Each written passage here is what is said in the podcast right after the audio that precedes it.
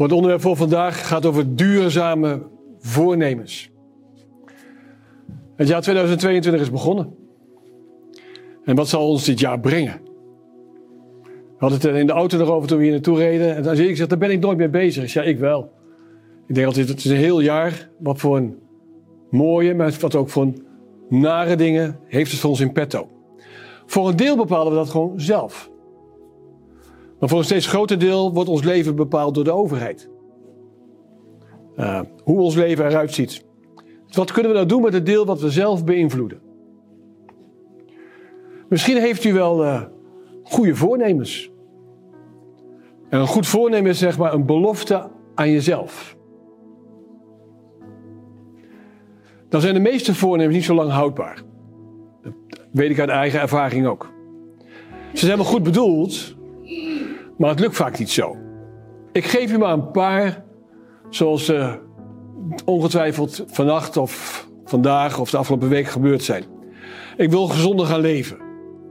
Zonder te definiëren wat dan. Ik wil meer gaan sporten. Zonder te vertellen hoe vaak dan. Uh, ik wil gaan afvallen. Zonder aan te geven hoeveel kilo per wanneer. Nou, allemaal houdbare voornemens. Ja, maar hoe zorg je ervoor dat het duurzaam wordt? Nou is duurzaam tegenwoordig een beetje modebegrip. Hè? Het gaat vooral over een goed milieu dan. Dat bedoel ik niet. Ik bedoel het in de klassieke zin. In de klassieke betekenis. En dat betekent, het is bedoeld om lang mee te gaan. Dus hoe krijgen we nou voornemens die lang meegaan? En dan maak ik gelijk maar een zakelijke tint dan. Dan moet hij ze ook smart doen. En smart is een afkorting van specifiek, meetbaar, acceptabel, relevant en tijdgebonden. Dan weet u precies hoe het bedrijfsleven in elkaar zit. Als je dat, zulke afspraken maakt, smart, dan werkt het. Ik wil graag een Bijbeltekst met u lezen uit de Prediker. Prediker 5, het vierde vers. En de predikerdichter zegt dan: Het is beter dat u niet belooft, dan dat u belooft wat u nu nakomt. Nou, die heeft u gelijk mee met, als u van plan was nog nieuwe voornemens te bedenken. Je moet het wel doen wat je kan nakomen en wil nakomen. Nou is dat nakomen wel best wel lastig. Uh, als je het belooft aan jezelf, dan beloof je het ook aan God. Dus als je ze niet nakomt, lieg je tegen jezelf en lieg je tegen God. Niet tegen je naaste. En dan wordt het toch een beetje lastig, hè? Maar op eigen kracht kom je er nooit. Dat is een waarheid. Dat is geen belofte, dat is namelijk een waarheid. Die komt gewoon altijd uit. Op eigen kracht lukt het je niet. Heel veel wel, sommige dingen niet. Daarom maar een kort verhaaltje over een papegaai. Om u uh, een beetje te krijgen van hoe moet ik er nou naar kijken. Het gaat over een papegaai. In dit geval gaat het over een, uh, een kakatoe. Nou is die papegaai gewoon tam. En hangt, staat in een, in een kooi in een dierenwinkel. En Willem, dat is een vrijgezelle man die alleen woont, zoekt eigenlijk gezelschap. En die loopt langs je dierenwinkel en ziet die gezellige papegaai die tegen hem begint te praten. Dus hij loopt naar binnen en zegt: Ik zou die papegaai willen kopen. Want het is zo gezellig, dan kom ik thuis en dan gaat hij met me praten, kan hij meepraten. Maar ja, papegaaien zijn wel heel duur. Dus hij denkt er een dagje over na. Hij gaat weer terug en dan ziet die papegaai weer en die gaat weer leuk tegen hem praten. Ik ga het doen. Hij krijgt een instructie van de dierenwinkel, hoe die met die papegaai om moet gaan, wanneer het hok moet schoonmaken en welk eten. En, nou, allemaal mee. En Willem is blij, want hij heeft gezelschap in zijn huis. Hij belooft er goed voor hem te zorgen. En hij zoekt een mooi plekje voor de kooi van deze papegaai op in de serre, want daar is licht en daar zit hij ook graag zelf. De eerste nacht is aangebroken en na een goede nacht staat hij op en denkt hij, ik ga een papegaai toe. En hij heeft hem de creatieve naam Lorre gegeven. Ja, spijt me, Willem is niet zo creatief. En dan zegt hij, hi Lorre, hoe gaat het? En Lorre begint tegen hem te praten. En hij oh, wat is heb ik dit gemist? Gewoon het gezelschap, de, de dag gaat voorbij. De volgende ochtend denkt hij, nou, ga eerst even naar Lorre kijken hoe het is. Dus hij zegt, goedemorgen Lorre. En die papegaai vloekt en scheldt tegen hem. Hij denkt, wat is dit nu? Dus hij zegt, Job, ben je aan het doen? En dan gaat nog harder tekeer. De raarste woorden, de vreselijkste termen, ik herhaal ze echt niet. Gooit die papegaai eruit. Waar hij die geleerd heeft, Joost mag weten. Een zeeman zal jaloers op worden. Wij gaan naar zijn werk en ik denk, nou ja, het gaat wel een keer over. Het was ook over. Hij komt s'avonds dan binnen, thuis, en begroet hem. Geeft hem wat eten. En dan begint hij weer te schelden en te vloeken. Dan was Willem een beetje moe, want hij had hard gewerkt en die was het zat. Dan kan je een paar dingen met zijn papegaai doen. Je kan hem een kopje kleiner maken. Ja, dat is ook heel rigoureus. Luisteren wou hij niet. Dus hij neemt hem mee naar de keuken. De bijkeuken. En denkt, ik krijg je. Dus hij pakt die papegaaibeet en stopt hem onder de koude kraan. Nou, die papegaai ging nog harder tekeer. Dat hielp echt niet. Koud water. Zou mij ook niet helpen, maar bij, die papegaai ook niet. Ten einde raad doet hij de vrieskist open en gooit hem in de vrieskist. Klep dicht. En het was stil. Hij denkt, rust. En dat scheelt best. Maar hij denkt, ja, zo'n vrieskist is min 20 ongeveer. Dus na vijf minuten doet hij de kist open. En papegaai komt eruit, gaat netjes op zijn hand zitten. Hi Willem. Hi Lorre. En een en al vriendelijkheid en vrolijkheid. En zit hem terug in de kooi. En zo gaat het dag in dag uit. De papegaai is helemaal zoals die was bij de winkel. Toen dacht hij, ik ga die papegaai vragen. Het is een verhaaltje, dus het kan niet ervaar wezen. Ik ga het hem toch vragen waarom hij nou ineens vriendelijk is geworden. Toen zegt Lorre, weet je nog van toen en toen? Ja, zegt Lorre, ik weet het nog. Wat is er dan gebeurd dat je nou ineens niet meer scheldt en vloekt? Nou, dat was niet zo ingewikkeld. Ik kreeg van jou die koude water, dat vond ik vreselijk. Toen kwam ik in die vrieskist, vond ik nog erger. Maar ja, toen zag ik daar kippen liggen. En die bewogen niet meer.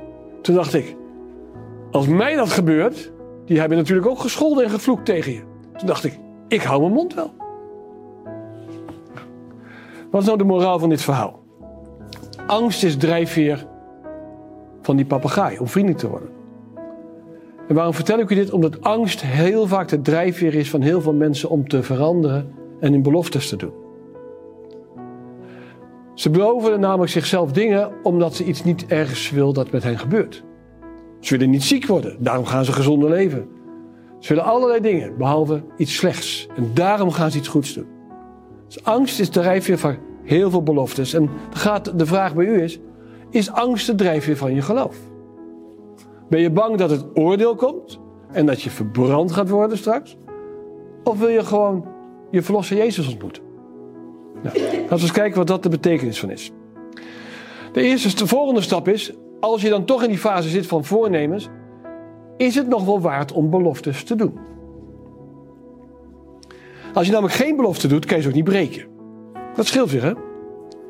Het lijkt wel een beetje op die gelijkenis van Jezus, van die drie mannen, waarvan de eigenaar wegging, die allemaal hun talenten kregen. De een meer dan de ander. En die ene die het ene talent kreeg, die deed er niks mee en die verborg het en begroef het. En waarom? Omdat hij bang was voor zijn meester als hij terug zou komen dat hij het verloren had. Uit angst deed hij niks. Nou, u kent de straf. Het werd ook van hem weggenomen en aan een ander gegeven. Dus Jezus geeft in deze gelijkenis het voorbeeld en als angst de drijfveer is van je geloof of van je voornemens, dan kon het wel eens verkeerd gaan. Wat heb je dan nodig? Je hebt in ieder geval nodig dat je richt op de dingen die goed zijn. Dat heet focus. Focus heb je nodig omdat je het inzicht moet hebben wat draagt nou wel bij aan mijn ontwikkeling van mijn leven en wat draagt nou niet bij. Ik las de uitspraak van Steve Jobs. Die is al sinds 2011 overleden, al 11 jaar bijna. Toen was hij 56. Dus de oprichter en de leider van Apple. Een van de grootste ondernemingen ter wereld. Die had de uitspraak, ik zeg hem eens in het Engels. Deciding what not to do is as important as deciding what to do. Hij had goed begrepen. Besluit vooral wat je niet doet. Dat is net zo belangrijk als te besluiten wat je wel doet. Dat betekent dat je soms dingen moet wegdoen. Moet opruimen. U kent misschien wel het voorbeeld van de volle zolder of de volle garage. Of de volle kamer. Wat je wilt houden is wel duidelijk. Alles wat je wil houden. Want daarom is het zo vol namelijk. Maar geloof maar, Steve Jobs zegt, het is belangrijk om te besluiten wat je niet wil houden. Dus wat je weg gaat doen is vaak belangrijker dan wat je wel doet. Die keuze moet je maken. Toch nog een andere, maar toch maar even naar uh, de metafoor van huwelijken. En dat heeft alles te maken met de huwelijken van vorig jaar in 2021, waar zoveel mooie huwelijken waren. Uh, waar we bij mochten zijn. Er zijn heel veel mensen die die belofte niet willen doen meer. Omdat ze bang zijn dat het dan ons misgaat. Nou, ze hebben grond om bang te zijn. In Nederland zijn er zo'n 65.000 huwelijken per jaar. Waarvan in Nederland in ieder geval 34% eindigt door echtscheiding. Dus dat is meer dan 1 op 3. Wat zijn nou de drie belangrijkste redenen waarom het misgaat? Gebrek aan aandacht en liefde staat op nummer 1. Het tweede staat niet met elkaar kunnen praten. En de derde is pas ontrouw. Terwijl ik toen ik het opzocht, dacht nou, eerst staat ontrouw en dan komt... Nee. Dus aandacht voor elkaar, gesprek met elkaar, dat helpt enorm al om dat in die quote te verbeteren. Als je dan in je geloof een belofte doet, en degenen die gedoopt zijn, hebben die belofte gedaan, dan beloof je namelijk zelf dat je zegt: Ik ben trouw aan Jezus Christus, mijn verlosser. De belofte aan Jezus, die doe je uit liefde voor je verlosser, net als bij een huwelijk, aan je man of aan je vrouw. Maar hoe gaat het nou in de relatie tussen ons en God? Is het ook wel eens een gebrek aan aandacht die we voor God hebben? Gebrek aan liefde die we hem geven? Of vergeten we ook met elkaar te praten? Dat betekent vergeten we het gebed. En de ontrouw is het overtreden van zijn geboden. Dus dat is de waarschuwing die voor onszelf ligt. We gaan een tekst lezen uit uh, Jeremia. Om aan te geven hoe die relatie nou in elkaar zit als je gelooft. En God vergelijkt het met een huwelijk. En daarom ook de metafoor ermee. In Jeremia 31, vers 32 en 33 staat: Niet naar het verbond dat ik met hun vaderen gemaakt heb, ten dagen als ik hun hand aangreep, om hen uit, uit, uit Egypteland uit te voeren. Welk mijn verbond zij vernietigd hebben, hoewel ik hen getrouwd had, spreekt de Heer. Maar dit is het verbond dat ik na die dagen met het huis van Israël maken zal. Spreekt de Heer. Ik zal mijn wet in hun binnenste geven en zal die in hun hart schrijven. En ik zal hun tot een God zijn en zij zullen mij tot een volk zijn. Dus God noemt zelf de relatie die we met hem hebben alsof we getrouwd zijn met elkaar. Dat is best bijzonder. Dus tot de dood ons scheidt. Nou gaat het bij God nog verder dan de dood. Verder dan een huwelijk. Maar God houdt vol namelijk. Dat is het verschil vaak tussen ons mensen. Wij mensen geven het wel eens op. En ook vaak terecht. Want soms ben je in de steek gelaten en word je in de steek gelaten. Het gaat in dit geval over de verandering van je hart. Daar wordt de wet in geschreven. En als die wet daarin geschreven is, dan betekent dus dat het van binnenuit gaat komen. Dan kan je eigenlijk niet anders. Nou, ik wil graag vier voornemens met u doornemen die u kunnen helpen, denk ik, om te groeien in het geloofspad. De eerste is dan de onderwerping aan Gods woord. Dat betekent daadwerkelijk dat we de Bijbel nemen als uitgangspunt voor het leven en die als enige maatstaf. Tweede heeft dat als gevolg dat je gaat afscheiden van de wereld.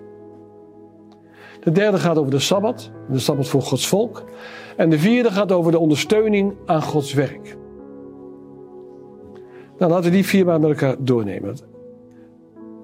En we lezen als eh, introductie daarvoor eh, het stuk van Nehemia. En ik heb Nehemia genomen omdat Nehemia een hervormer is. En wij zijn een reformatiebeweging. Dus we passen heel goed bij elkaar. Nehemia ging al iets heel praktisch doen. Dat gaan we zo meteen bekijken. Maar het voorbeeld van ga ik lezen in Nehemia 10. Dan vers 29. En daarna vertellen we de context even.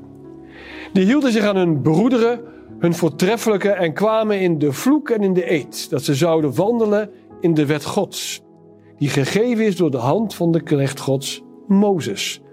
En dat ze zouden houden en dat ze zouden doen al de geboden des Heeren onze Heren en zijn rechten en zijn inzettingen. Als u het hoofdstuk begint, begint het met een hele rij met namen.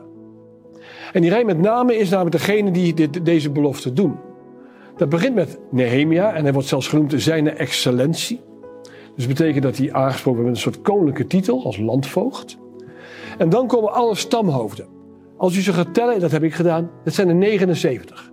79 mannen die dit ondertekend hebben dan is het serieus. Hè? Het is niet een handtekening van twee mensen, maar van 80 mensen, inclusief Nehemia. En dat is een beetje vergelijkbaar met de belofte die het volk Israël deed toen ze de wet op Sinai kregen. Herinnert u zich wel wat ze toen zeiden? Wij zullen doen alles wat God ons geboden heeft. Dus ja, die onderwerping aan Gods wil is een hele belangrijke. Als je nou naar Nehemia gaat kijken, dan leefde hij zo'n 445 jaar voor Christus, zo ongeveer. Hè? En van beroep was hij schenker. Ja, tegenwoordig zou je het barman noemen, maar dat klinkt niet zo chic, hè? Maar dat was natuurlijk niet zo, want hij was namelijk de vertrouwenspersoon ook van de koning. En die mocht alleen maar de drank inschenken, want het was gewoon in die tijd dat de moordaanslag op de koning vaak ging door vergiftiging. En wat is makkelijker als je een goed glas wijn hebt om daar wat gif in te doen, dan proef je het niet zo. En zo werd de koning vaak vermoord. En daarom had hij een bijzondere plek. En hij wordt verdrietig als hij verhalen hoort van mensen die terugkomen uit Jeruzalem. Ze waren daar namelijk al begonnen met de, herstel van de tempel, die was al klaar. Maar verder was er niets gebeurd. En ze waren verdrietig, want het was allemaal niks nog. Er stond wel een altaar en er werd geofferd en er waren priesters en er werd God in, maar voor de rest, nou, hij was er droevig over. En uiteindelijk krijgt hij dan toestemming van de koning om dat allemaal te gaan herstellen. En hij gaat met heel veel macht en heel veel mensen, gaat hij naar Jeruzalem en bouwt die muur in 51 dagen. Dus iets minder dan twee maanden. En dat met gereedschap, zoals onze tien vingers en handwerktuigen. Zo werd het gebeurd. Een wonder van God. En binnen zes maanden hebben ze de hele stad hersteld. Dat kan je gewoon niet voorstellen meer met de huidige dingen hoe dat gegaan is.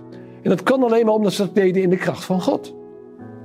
Het waren niet zo alleen mannetjesputters, want ze werkten met één hand, maar aan de andere hadden ze een zwaard. Maar het was de kracht van God die hen geholpen heeft. Nou is dit al genoeg om, om aan deze man te herdenken. Maar hij is de hervormer ook in het geestelijk leven. En daar heeft hij hulp bij van Ezra. Ezra is een oude man op dat moment. De hoge priester.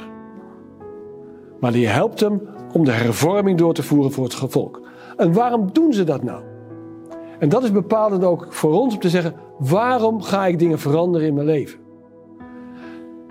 Nehemia en Ezra wisten, als ze niet teruggingen naar de oude paden, dat ze dezelfde reden hadden als het oude volk, namelijk dat ze ongehoorzaam zouden zijn.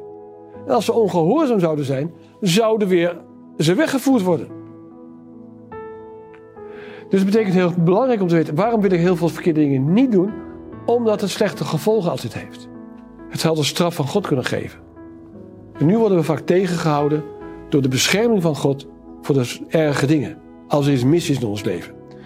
Dus check maar even in je eigen leven hoe het staat met onze trouw aan God.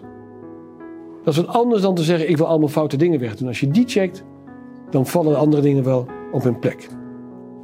Ik heb even een, die kwam, toen bij de voorbereiding kwam deze man langs en ik wil hem toch even noemen. William Booth. William Booth is de oprichter van het leger des Hels. Nou ben ik het met heel veel dingen van het leger des Hels niet eens. Maar wat ik, wat ik omarm aan hen is een liefdadigheidswerk. En de oprichter was er, was er een mooi voorbeeld van. Die zegt, de ambitie van heel veel mensen is soms kunst. Om dat te hebben, om dat te maken. Heel veel andere mensen willen graag roem hebben. Dat ze beroemd zijn. Van andere mensen is de ambitie dat ze weer rijk zijn, goud hebben. Zijn ambitie, waarom die dingen deed, was heel eenvoudig. Dat is de zielen van mensen. Dus het heil van andere mensen was belangrijker dan alle andere dingen. Dat is een mooi voorbeeld om te onthouden van William Booth. Stierf in 1912, hij is de oprichter van het leger des Heils. We gaan de tekst verder lezen uit Nehemia 10, waar we net vers 29 van, van gelezen hebben. Nu lezen we vers 28 en vers 30. Eerst vers 28. En al wie zich van de volken der landen had afgescheiden tot Gods wet, hun vrouwen, hun zonen, hun dochteren, al wie wetenschap en verstand had. En dan vers 30. En dat we onze dochteren niet zouden geven aan de volken des lands, nog hun dochteren nemen van onze zonen. Het tweede onderwerp waar we het over willen hebben was de afscheiding van de wereld. Betekent het nou dat je als gemeente van Zevende Dagstad de Reformatiebeweging naar een hutje op de hei moet verhuizen? Of dat wij een klooster moeten gaan kopen en waar met z'n allen gaan wonen? Nee, dat staat hier ook niet. Hè? Afscheiden van de wereld betekent in gedrag. Betekent niet letterlijk weggaan. We gaan zo nog meer erover hebben als we het over de Sabbat gaan hebben. De volken hadden ze volledige interactie mee. Alleen zeiden we vermengen ons niet ermee. We scheiden ons wel als volk af. En dat bepaalt wel heel veel. Hoe kan ik dat makkelijkste voorbeeld doen? Die kwam ik tegen, die heb ik ergens gekopieerd. Ik had een bronvermelding moeten doen, excuus, maar het is niet van mezelf. Um, als je een christen met een christen laat trouwen of omgaat, die kan ook zakenwereld zeggen, daar kom ik zo namelijk apart op, dan past dat wel. Als je nou een niet-christen met een niet-christen doet, past dat ook wel. Maar hoe zit het nou met een christen en een niet-christen samen? Dat is wat het makkelijkste te uit te leggen aan de hand van een glas helder water. Een glas helder water is duidelijk. Dan kan je doorheen kijken en dan denk je, oh, dan wil ik wel drinken als je dorst hebt. Maar als je maar een klein beetje kleurstof in doet, dan is de helderheid weg. Je hebt niet veel nodig om dan uiteindelijk uh, daarmee te vermengen. Paulus omschreef dat aan de Korinthe ook op een hele mooie manier. Die kwam er namelijk op terug ook. Want de Korinthe was eigenlijk vermengd, er liep alles de wereld en de gemeente dwars door elkaar heen. En hij legt het op die manier uit in 2 Korinthe 6 vers 14. Hij zegt, trek nou niet een ander juk met de ongelovigen. Maar wat merendeel heeft de gerechtigheid met de ongerechtigheid en wat gemeenschap heeft het licht met de duisternis. We kennen allemaal het makkelijke voorbeeld dat als je in een donkere kamer komt en het licht gaat aan, dat het niet meer donker is. Het is nog nooit gelukt om donker aan te doen als het licht is. Dat klinkt wat raar wat ik nu zeg, maar denk er even goed na wat ik zeg. Donker doen terwijl het licht is. Als er licht is, kan er geen duisternis zijn. het gaat niet alleen over relaties van personen of over huwelijken. Het gaat ook over zakenpartners. En het beste voorbeeld heb ik bij mijn eigen vader. Ik was nog jonger, maar ik herinner me nog eens de dag van toen. Ik was een jaar of vier, vijf.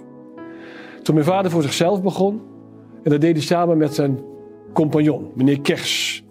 Ik weet nog precies waar hij woont zelfs. Woonde. Ik weet niet of hij nog steeds woont, maar woonde. En hoe hij eruit zag. Dat maakt indruk als kind op je zoiets. En de afspraak die ze gemaakt hadden was helder. Op Sabbat werd er niet gewerkt. Dat was een heldere afspraak, basis van hun kampioenschap. Maar na een tijdje bleek toch dat er omzet binnenkwam in het weekend. Toen mijn vader er ging over ging vragen, bleek dat inderdaad op Sabbat verdiend te zijn. Wat doe je dan? Op dat moment heeft hij direct besloten het kampioenschap te verbreken en zijn eigen bedrijf te beginnen. Omdat bleek dat afspraken maken over niets op Sabbat werken gewoon niet konden. En hoe heeft hij dat gedaan? Hij heeft zijn eigen bedrijf begonnen. We hadden uiteindelijk 20 MV werkte. Ja, 20 MV betekent 19 mannen en één vrouw. Dat was één secretaresse, de rest allemaal mannen. En die kregen op vrijdag altijd om half drie vrij. Zomer en winter. Op die manier wordt gewaarborgd dat de sabbat gehouden kon worden door iedereen als ze dat zouden willen.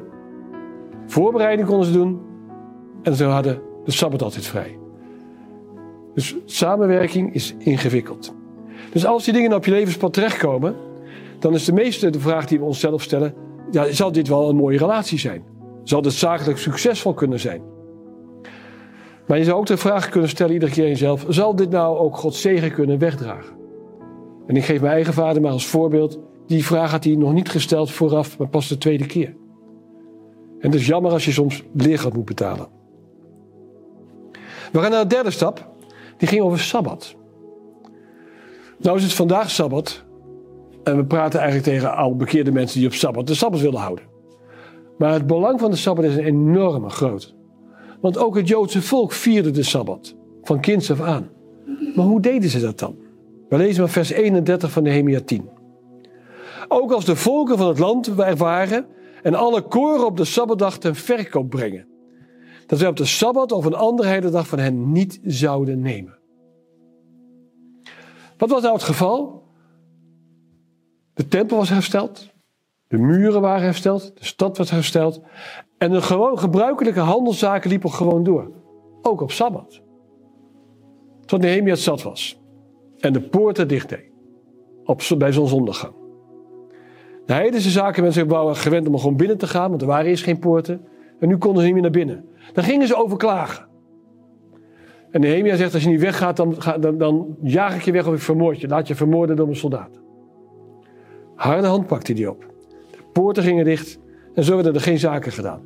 Konden ze ook niet doen overigens. Dat hadden ze blijkbaar nodig. Wat zorgde dat nou voor? Dat het hen goed ging. Daarna ging het materieel en geestelijk met het volk beter. Dat zijn de mooie dingen die je van kan leren. Het is best lastig voor ons ook hè, dat je op vrijdag vergeten bent iets te kopen wat je op sabbat nodig hebt. Dan denk je, ja, noodbreekwet. Nee, noodbreekwet niet. Gewoon maar niet dan. Kijk, noodbreekwet is wel als iemand een ongeluk heeft. Of er moet een bevalling, of iemand gaat dood, of iemand. Dat is noodbreekwet. Maar iets vergeten is geen nood. Dat is gewoon vergeten. Dan zit je op de blaren, zoals dat heet. Gaat over naar de sabbat. In de zomer is dat lastig, pas op zondagmorgen. Maar in de winter is het pas na vijf. Dan kan je weer je gang gaan. Hoe ziet die sabbatrust er nou uit voor Gods volk? De sabbatrust is een dag die apart is gezet voor God. Voor ons. Het mooie is, God geeft zelf wel het voorbeeld door erop te rusten. Het is een dag van rust. Jezus heeft zelf geschreven, hij rustte ten zevende dagen, staat in Exodus 20 vers 11. Zelfs in zijn dood, in zijn sterven, liet hij zien dat hij de opstanding niet deed op Sabbat, maar vroeg in de ochtend op zondag. Dus blijkbaar is de dag zo heilig dat ook zelfs de opstanding uit de doden niet op Sabbat mocht plaatsvinden. Zo is de Sabbat heilig. Wat kan je dan doen als gewoon mens, als sterveling? Nou, je moet die dag apart zetten, je hebt rust, maar je kan ook samen zijn. Zoals de Sabbatochtendvergadering. Of een aantal jaren geleden op Sabbatmiddag in een oude woning van Gabriel en Sandra als gemeente bij elkaar zijn. Dat is ook Sabbat houden met gemeenschap van elkaar. Samen met je geloofsgenoten. Wat kan je nog meer kunnen doen op Sabbat? Dan heb ik niet over de traditionele Sabbatswandeling. Waar de Joden zelfs een grens aan hadden gesteld. Dat doe ik niet. We gaan ook wel op Sabbat wandelen. Alleen loop ik dan in een lage tempo. Ik zeg, want dit is een soort Sabbat. Loop ik in een Sabbatstempo. He, dat je geen zweterige huid krijgt. Maar je kan nog anders op Sabbat doen. Dus na samen zijn, je kan bijvoorbeeld het evangelie verkondigen. Doen we niet zo vaak. Maar dat is een van de mooiste dingen. Ellen White schrijft over wat je op Sabbat kan doen, is het evangelie verkondigen. Want het is de blijde dag van de, je mag verkondigen op de Sabbat. Het evangelie. We gaan naar de vierde voornemen voor dit jaar. En dan heb ik de tekst uit Nehemia 10 vers 34 bij. Dat we ook de eerstelingen van ons land en de eerstelingen van alle vruchten van het geboomte jaren op jaren zouden brengen ten huize van de Heer. Dit gaat over als je geestelijk gezegend bent, dan zegt de Heer, dan verwacht ik ook dat je van je materiële zegeningen mij de zegen ook teruggeeft. Trouw zijn in je gaven. Overvloedig geld geven, dat doe je pas als je trouw bent aan de Heer. God heeft ons geld helemaal niet nodig. Maar hij vindt het mooi als wij de bereidheid daartoe hebben. God kan alles doen zonder geld. De wereld is gemaakt zonder geld. Adam en Eva hadden geen geld en waren gelukkig. God heeft voor de evangeliewerk geen geld nodig. Hij heeft zelfs ons niet nodig. Maar wij groeien zelf als we de bereidheid hebben om het aan de Heer te geven. Dus het moeten in Gods wet klinkt heel erg zwaar en lastig. Heel veel mensen hebben best lastig en zeggen, ja dat moet je ik moet niks. Is dat een standaard antwoord. Maar een morele verplichting brengt je dichter bij de morele wet van Gods wet. En als je de morele verplichting voelt, dan is het een willen geworden. En dan geef je met blijdschap het geld aan de Heer. Dus heb je dus vier punten die je kan doen voor dit jaar. Maar welke weg kies je nou? Ik vertel een mooi verhaal in eh, een stukje regel in Schatkamer 1, bladzijde 162. Het leven en de geest van Christus is de enige maatstaf der uitnemendheid en volmaaktheid. En onze enige veilige weg is zijn voorbeeld te volgen. Wanneer we dit doen, zal hij ons leiden door zijn raad en ons naderhand in heerlijkheid opnemen. Dus als je de weg vraagt, vraag het aan Jezus. Volg zijn voetstappen. Als je het niet meer weet, volg zijn voorbeeld. Als je afvraagt wat doe ik hier, volg zijn voorbeeld. Dan komen we bij de laatste stuk aan, dat gaat over welke verantwoordelijkheid nemen we nou voor de dingen die we doen. En dan uh, neem ik maar het voorbeeld, want het is, het is tenslotte winter. Alleen voelen we het nog even niet dat het winter is. Maar in de bergen in Europa ligt in ieder geval veel sneeuw. En waar veel sneeuw is, is ook gevaar. Dat betekent dat er lawines kunnen komen. Lawines zijn vernietigend. Een lawine bestaat uit heel, heel veel sneeuwvlokjes. Ik heb geen idee hoeveel er zijn, maar het zijn ongeveer miljoenen, misschien wel miljarden.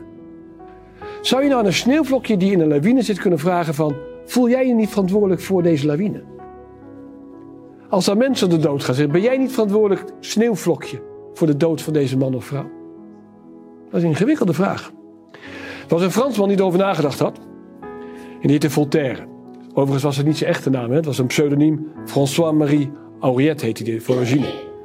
Hij leefde in de 17e, 18e eeuw.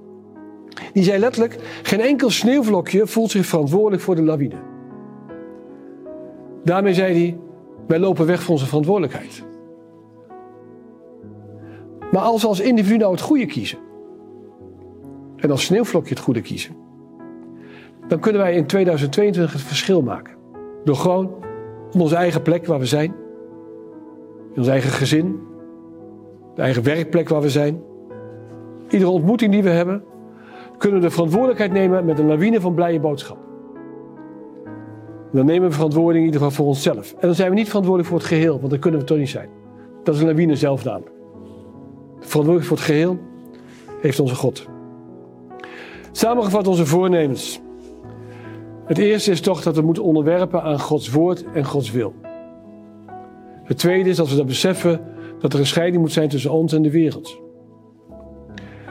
De Sabbat voor Gods volk is een belangrijk. De Sabbat is namelijk de toetsteen in de laatste tijd. Het merkteken van het beest is de zondag. Het zegel van God is de Sabbat. En als laatste, als we dat allemaal doen, zullen we het werk van God gaan steunen. Zodat er meer evangeliewerk kan gebeuren en uiteindelijk dat Jezus gauw weer kan komen. Want Jezus komt zijn belofte na. Hij zegt, ik kom spoedig weer om u thuis te halen. Amen.